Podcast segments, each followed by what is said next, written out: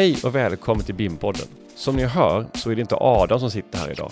Jag som tar över podden några avsnitt framöver heter Andreas Liljefors och till vardags är jag kommunikationsrådgivare på Cloudberry Communications. Där jobbar vi med kommunikation inom stadsbyggnad och teknik och för egen del ofta med det som ligger i skärningspunkten däremellan.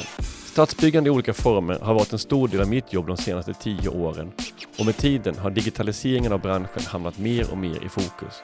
Med både nya arbetssätt och nya möjligheter och utmaningar såklart. Som kommunikatör ska det bli väldigt spännande att få leda BIM-podden under våren. Nu kör vi igång BIM-podden avsnitt 91.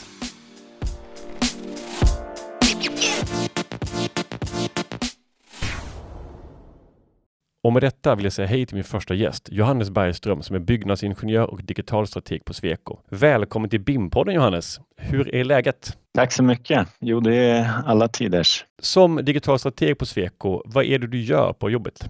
Digitalstrateg är en av många roller jag har på, på Sweco. Den rollen innebär att jag tillsammans med några andra utspridda inom våran eh, division bevakar eh, digitalisering, BIM, hur, eh, ser över hur vi kan implementera detta också i projekt och i organisationen. Så, att, så att det är egentligen en, en roll i ett stort nätverk. Och vi ska prata BIM idag och då tänker jag så här att företag gör olika saker och du träffar många av dem. Eh, vad, hur skulle du säga att företagen du jobbar med och du stöter på arbetar med BIM idag? Vad är de i sin eh, BIM-mognad och digitalisering? Det är väldigt varierat. Jag skulle säga att de flesta arbetar med det på olika sätt. Sen hur och på vilken nivå kan ju skilja sig ganska mycket, till exempel mellan entreprenörer eller en fastighetsförvaltare eller andra konsulter. De flesta krav ställer utifrån sina förväntningar av BIM, egentligen vad de själv kan få ut från det. Det är inte jättemånga som kanske ser helheten, liksom hur man kan, hur skulle man få ut det bästa av hela projektet? I stort sett så tycker jag att man håller sig på ganska rimlig nivå. Att inte ställa för mycket krav egentligen i ett projekt, vilket jag har varit med om i, i andra projekt där man upptäcker att man kan ställa krav, man kan ställa väldigt många krav på, det kan vara allt från parametrar eller data i, i våra modeller.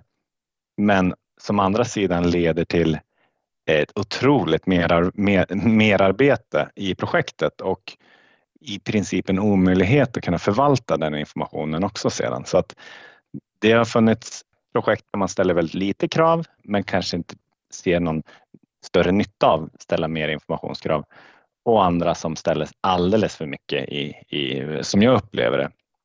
Så det där är en väldigt svår balansgång men jag, men jag tror att det är viktigt att man man kan ställa krav men man måste också kunna vara flexibel i ett projekt och under ett projekt kunna förvänta sin kravställning eller förändra sin kravställning. Men vad tror du är som, eh, vad ska man låta styra där när man ska ställa sina krav på BIM? Ska man låta den egna organisationen styra eller är det visionen som ska styra eller är det vad är, vad är, vad är liksom en bra utgångspunkt? Jag tror det är viktigt i alla projekt att tidigt eh, att ta fram någon typ av vision egentligen.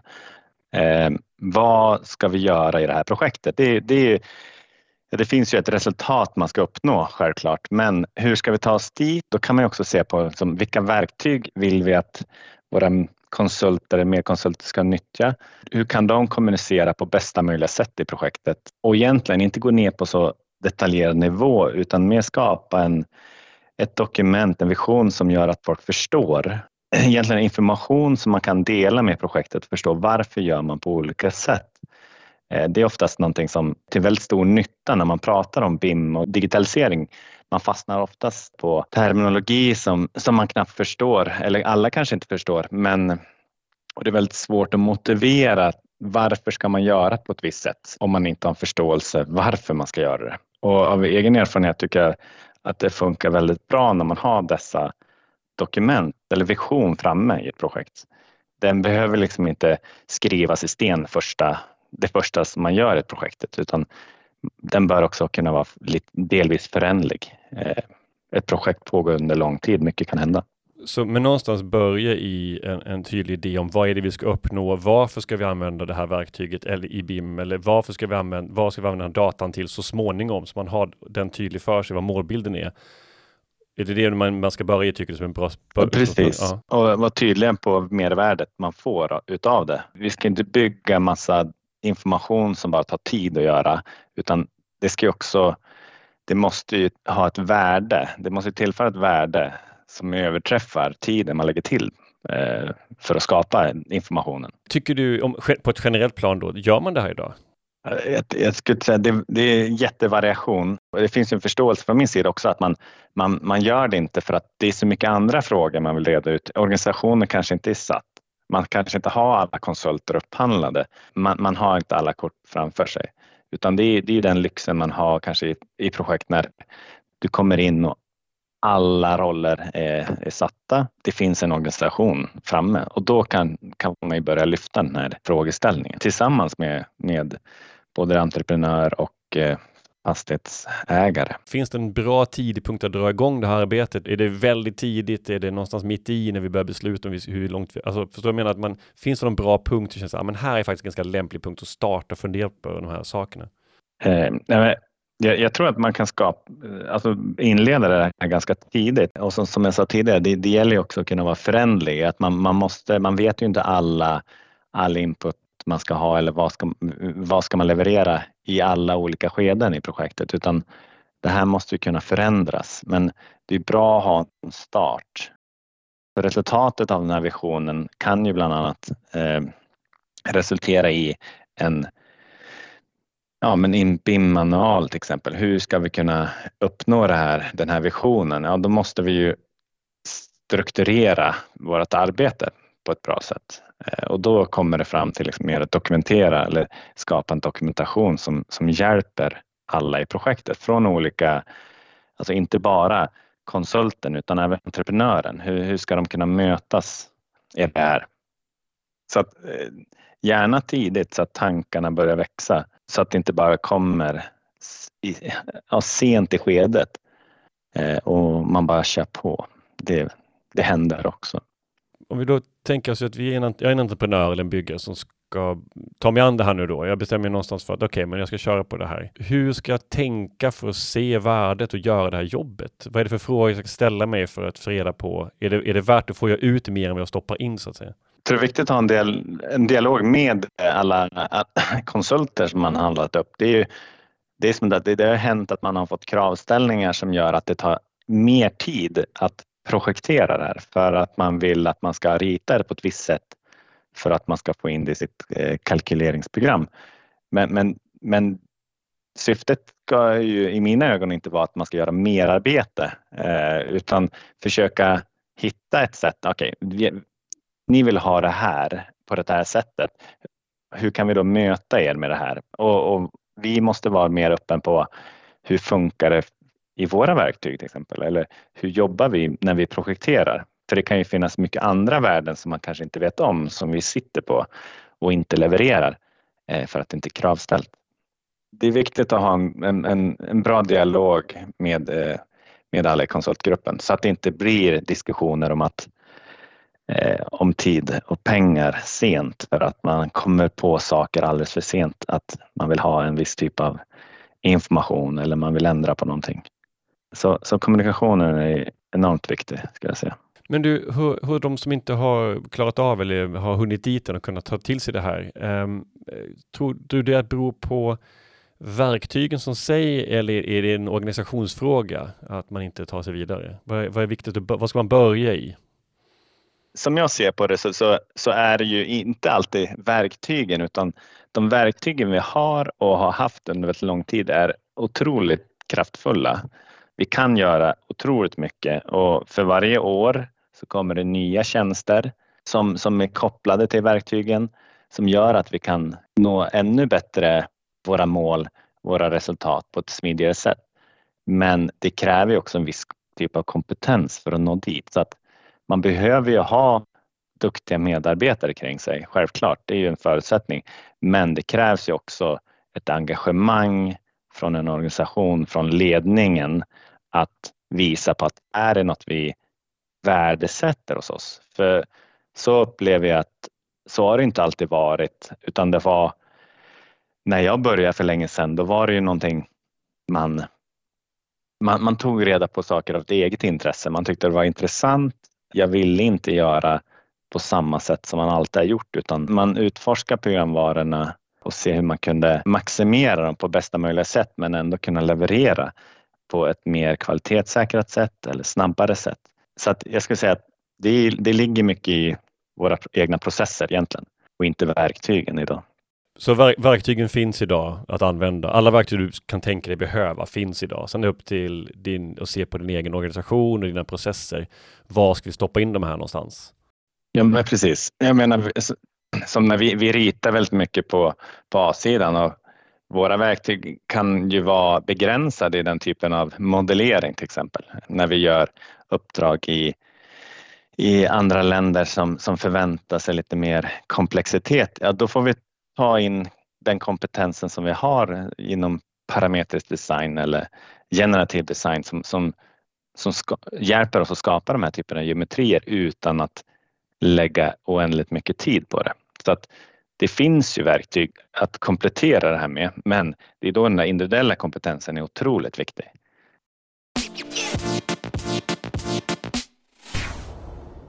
Men om man nu ger sig in i den här världen och man, eh, som vi alla gör, och börjar använda det, hur vet man vilken nivå man ska lägga sig på? Eh, hur vet man att man är ute på rätt spår? Kan man veta det innan man kör igång?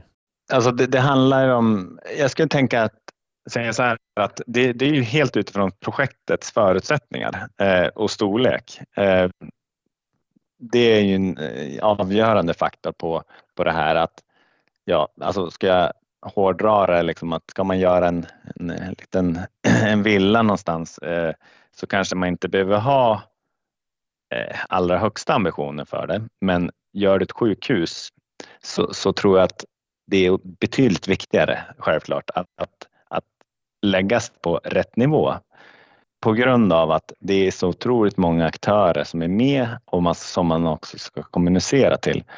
Och det är alltifrån kalkylatorer till VVS-konsulter, konstruktörer och brukare, beställare eh, och så vidare. Och där är det ju otroligt viktigt att, att sätta den här nivån, rätt nivå, en bra vision eh, och en bra organisation kring det här. Så att, så att det varierar helt beroende på projekt och sen är det också viktigt att, de i, att man i projektet är bekväm med det här också, att man känner att man själv har kompetensen att nyttja den här informationen som, som man kan få ut i ett projekt. Om ingen nyttjar eller tar an, äh, användning av det så ser jag inte heller något jättevärde till att lägga mycket energi på det. Utan då, då, då blir det istället som, som det normalt sett blir att alla jobbar med BIM för sig i sin silo för att kunna leverera sitt bästa resultat. Men sen, sen kanske man inte nyttjar det sinsemellan, den informationen. Eh, och det är väldigt vanligt att man gör så. Hur undviker vi att vi hamnar i det här silotänket? För att jag tänker att eh, när man börjar titta på målen med dem, så du pratar om att man sätter upp tydliga mål och, och, och tankar om varför vi gör det här, vad ska vi få ut i slutändan? Är det viktigt att få med alla som är med i steg, alltså alla som är med i processen, alltså från liksom tidiga skeden till kanske till förvaltning till och med, att de är med någonstans och, och har synpunkter? Eller ska man, ska man begränsa sig där eller ska man ta med så många som möjligt? Ja, för den här visionen så ska man ju ha med hela ledet tycker jag. För det är ju ändå, det är någon som ska, ett, ett gäng som ska projektera det här och ta fram dokumentation och bygghandlingar det är någon som ska bygga det och någon som ska förvalta det. Så att det är viktigt att, många, att man är med. Eh, för kravställning ser olika ut i alla skeden. Men, men för att nå dit eh, i ett projekt så är det otroligt viktigt just det här att man inte arbetar sin egna silo, att man inte delar med sig information utan det är jätteviktigt att, att jobba med kommunikation i projektet. Hur, hur kommunicerar man egentligen i ett projekt? Eh, Ehm, hur, och det är ingen ovanlighet att man använder tjänster på, på eh, internet för det här, just att dela dokumentation och det har man gjort väldigt länge. Men, men sen kommer det också till att det händer ju väldigt mycket på det här med modelldelandet på, front, alltså på den fronten, att man använder molntjänster. Man jobbar direkt mot molntjänster. Man kan, man kan kommunicera direkt till varandra tidigare så, så var det ju väldigt vanligt att man, man kom överens om en dag, man delade modeller med varandra och alla exporterade den dagen. Det kunde vara väldigt tidskrävande i, i ett projekt. Eh, och ett informationsutbyte på en gång i veckan är inte särskilt bra kommunikation utan det kan ju hända att som idag när jag jobbar med projekt, det kan ju hända att vi måste kommunicera med en disciplin dagligen och ha och då måste vi ha en, ett, ett verktyg för det här som, som, som underlättar det. Vi vill ju inte skapa något mer arbete för att göra den klassiska exporten, exporten av jättemånga filformat. Det tar ju väldigt lång tid. Utan där, där är det ju de här molntjänsterna som är otroligt viktiga för att vi ska kunna nå varandra, kunna kommunicera i ett projekt på bästa möjliga sätt.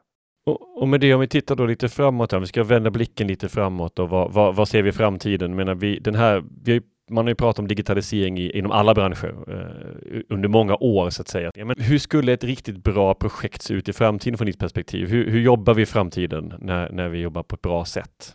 Det är, det är, en, det är en stor fråga eh, hur det kommer se ut, hur man kan göra det på bästa möjliga sätt. Det är, men det är ju egentligen, för, för som jag ser på det, det är att i ett projekt eh, man, man tar fram en tydlig vision. Eh, hur, eh, från alla olika möjliga syn, synvinklar och eh, hur kan vi göra det här på bästa möjliga sätt? Eller vad, vad vill vi skapa för, för värden i projektet? Vem ska nyttja den här informationen? Så att man skapar liksom en wishlist egentligen eh, och dokumenterar det här eh, på ett sätt som är, som är förståeligt för alla. Man, behöver inte vara, man ska inte behöva vara expert inom BIM och digitalisering för att förstå det, utan det här är viktigt att kommunicera till alla. Eh, sen, sen måste man också bena ut alla frågor som, kring hur kommunicerar vi på ett effektivt sätt i projektet? Eh, hur, gör vi, hur gör vi med modellhanteringen? Hur gör vi med informationsdelningen? Så att det, det, det är en jätteviktig del för att skapa de här förutsättningarna till att jobba med BIM på ett effektivt sätt. Sen kan man ju se hur långt som helst i det här. Hur, hur, ehm, hur kan det se ut i framtiden? Men, men jag skulle vilja, alltså skapar man de här förutsättningarna så har man alla möjligheter i ett projekt att öka effektiviteten och produktiviteten i ett projekt. Ehm, man kan skapa möjligheterna till att automatisera processer, vilket leder till snabbare beslutsfattande genom att vet, minska risken för misstag och fördröjningar. Det finns jättemånga olika fördelar med det när man har skapat den här, eh, de här förutsättningarna. Och sen kan vi lägga till att eh, AI kommer ju på bred front så att det kan vi också anta slår igenom även i, i byggbranschen i framtiden. Verkligen, AI är ju, det är ju en, det är en väldigt intressant del av det också för att även om vi jobbar med digitalisering så handlar det ju stort sett om att digitalisera ett ritningsframtagande. Vi drar ju inte särskilt stor nytta av informationen som vi har i, idag i vår organisation. Vi har ju gjort jättemånga skolor, sjukhus, men informationen eh, sitter oftast i, det kan vara referensmaterial eh, självklart, men det finns ingen som, som hjälper oss att hitta det. Och det här tror jag kommer bli, med hjälp av AI tror jag att det kommer, kommer dra hjälpa oss otroligt mycket i projekt att ta fram information som redan finns. Ehm, och där, där vet jag att det finns eh, bra, bra exempel på hur man, hur man arbetar med det här. Våra konstruktörer använder AI för att hitta lämpliga lösningar på konstruktionsdelar eh, som, som läser av modeller och jämför det med en modell man har framför sig. Ja, men den här, den här Eh, det här har redan gjorts i ett projekt. Det är en hyfsad match. Ni kanske behöver liksom justera det något. Så att det finns väldigt bra exempel på det där, men jag tror att det kommer vara. Det kommer hjälpa oss otroligt mycket. Det ser jag väldigt fram emot också. Du Johannes, tack så jättemycket för att du ställde upp och pratade med oss här i BIM-podden idag. Eh, och jag hoppas att eh, vi kan ses igen och att, eh, att inte AI ersätter oss alla på sikt på den närmsta tiden. Nej, jag hoppas inte det heller. Att, eh, jag vill gärna vara med och, och vara delaktig i projekt och inte bli ersatt av en AI. Men man vet aldrig vad som kommer hända i framtiden. Tack så jättemycket Johannes för att du tog dig tid att ställa upp i BIM-podden. Tack för att jag fick vara med. Och tack till er som har lyssnat. Eh, gå gärna in och följ BIM-podden på LinkedIn så ser du när nästa avsnitt kommer. Vi hörs i nästa avsnitt. Tack och hej!